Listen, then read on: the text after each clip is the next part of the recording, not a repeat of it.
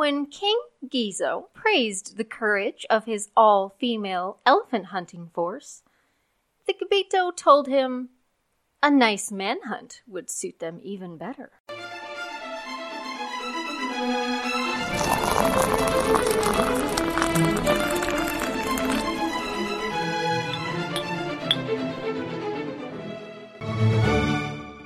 Today's episode of History Obscura has been presented by Podgo.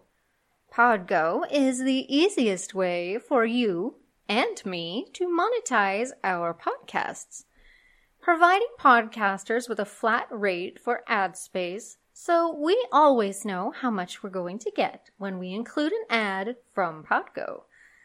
Apply today to become a member and immediately be connected with advertisers that fit your audience. That's podgo.co at p-o-d-g-o dot c-o. Tell them History Obscura sent you. Hello and welcome back to the podcast. The coven's all here, ready for their bedtime stories. So why don't you get cozy with your own cup of tea and blood biscuits and join in the fun? Once upon a time, in the kingdom of Dahomey, some centuries ago, it is said that Queen Hangbe inherited the crown of the land following the death of her twin brother and king, Akaba. King Akaba's death having taken place in about the year 1718, places Queen Hangbe's rule in the same time frame, during which she ruled as supreme monarch of the kingdom, as well as regent over the young prince Agbosasa. The kingdom of Dahomey was located in today's Republic of Benin, in Western Africa.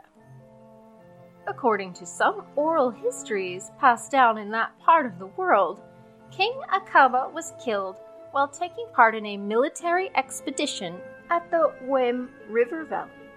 And following his death, Queen Hangbe put on his armor and continued leading the forces herself. For as many as three years, Queen Hangbe led additional military expeditions until she was forcibly removed from the throne by her younger brother, Agaja. Generations of women have told her story, relating that Queen Hangbe's entire rule was erased from history by Agaja, who believed that only men should hold the throne. There are no weapons, commemorative jewels, or temples left for archaeologists and future members of the Dahomey Kingdom to remember her by. Within the royal palaces at Abomey, a museum of bronze scepters are kept in order of the reign of their royal owners. Hangbe's scepter is nowhere to be seen. It is only by telling her tale that Queen Hangbe's legend has survived along with the knowledge that women can and have ruled entire kingdoms and armies all on their own. Furthermore, the role of hunter and warrior was one that gave meaning to thousands of third rank royal wives of the kingdom of Dahomey. As kings married hundreds of women and only chose a few of them to become mothers, this left crowds of women without a clear role in the palace. These royal wives had rare, privileged access to the palaces and palace gardens, and therefore they were ideal candidates to form hunting parties, as well as private guards and military ranks. Before losing her position of power, Queen Hangbe established her own personal bodyguard of these trained hunters from the wives of her deceased father, King Houegbadja.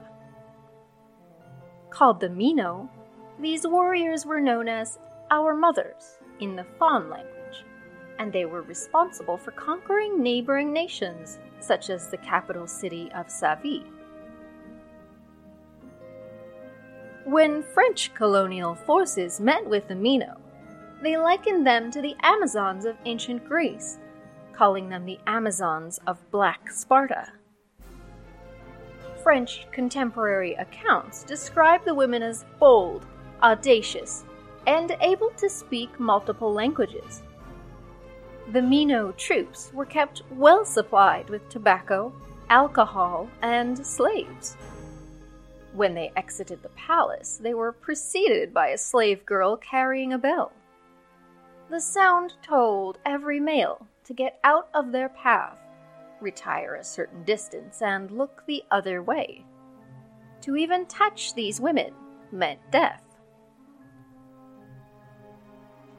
Mainly from the Fon tribe, the women were trained to withstand the fear of pain and death from the age of about 8 to 10.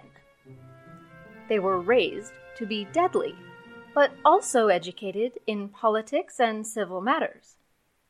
Hand to hand combat was their area of most expertise.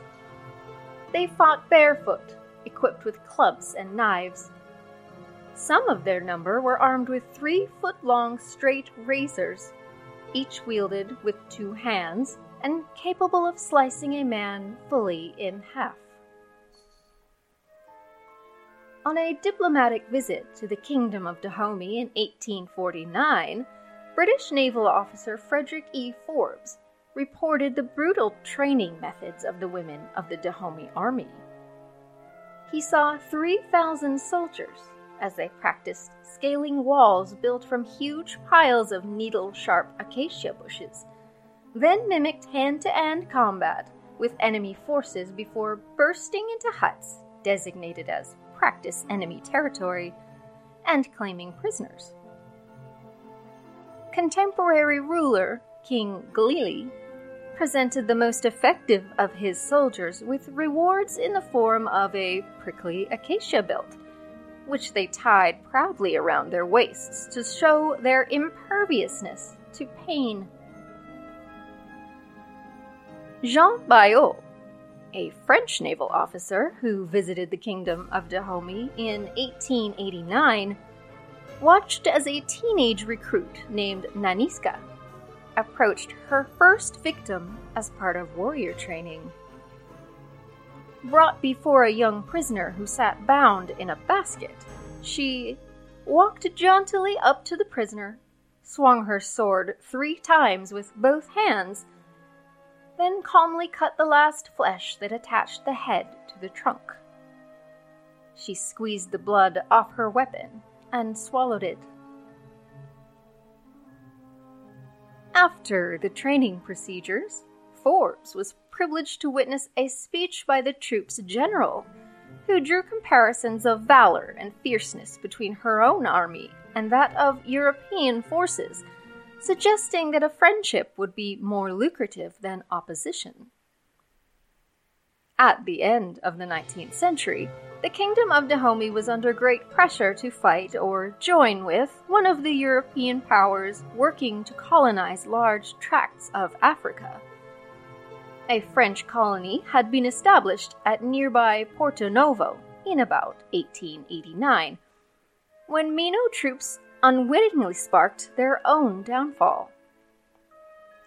Oral histories tell how the Dahomeans attacked the French village and mocked the leader of the community when he told his residents the French tricolor flag would protect them from harm. So, you like this flag? The Dahomean general asked. Eh bien, it will serve you. She signaled to a soldier who at once beheaded the village leader with a single swipe of her cutlass. They carried his head back to their king, wrapped in the tricolor. Ultimately, the French Republic, under leadership of President Marie Francois Sadi Carnot, engaged in two wars with the Kingdom of Dahomey that ended with the latter's signed resignation in 1894.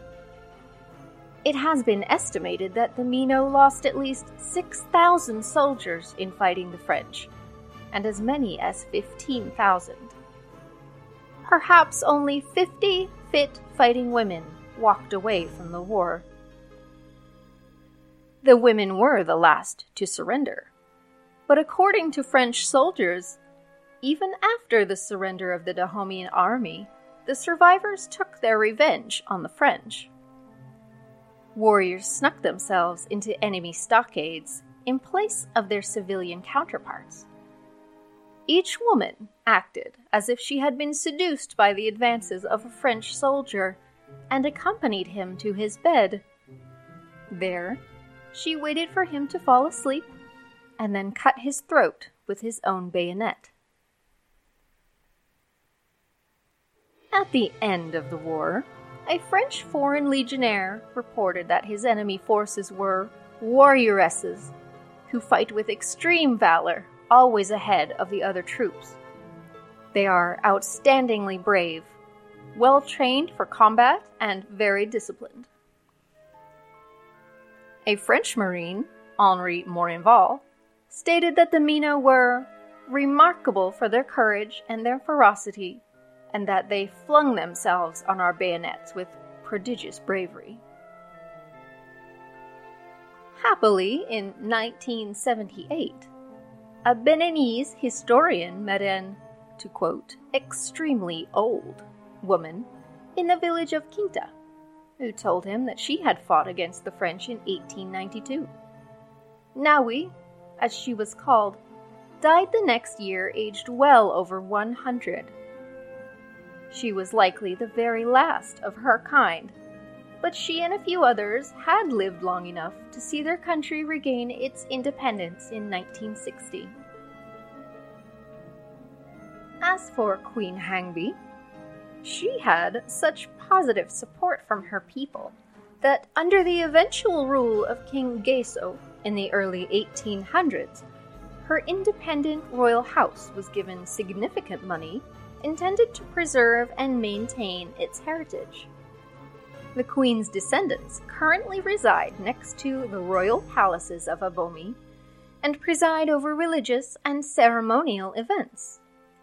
According to their own oral tradition, seven descendants of the Queen have inherited her title, each serving the family as Queen Hangbe in succession.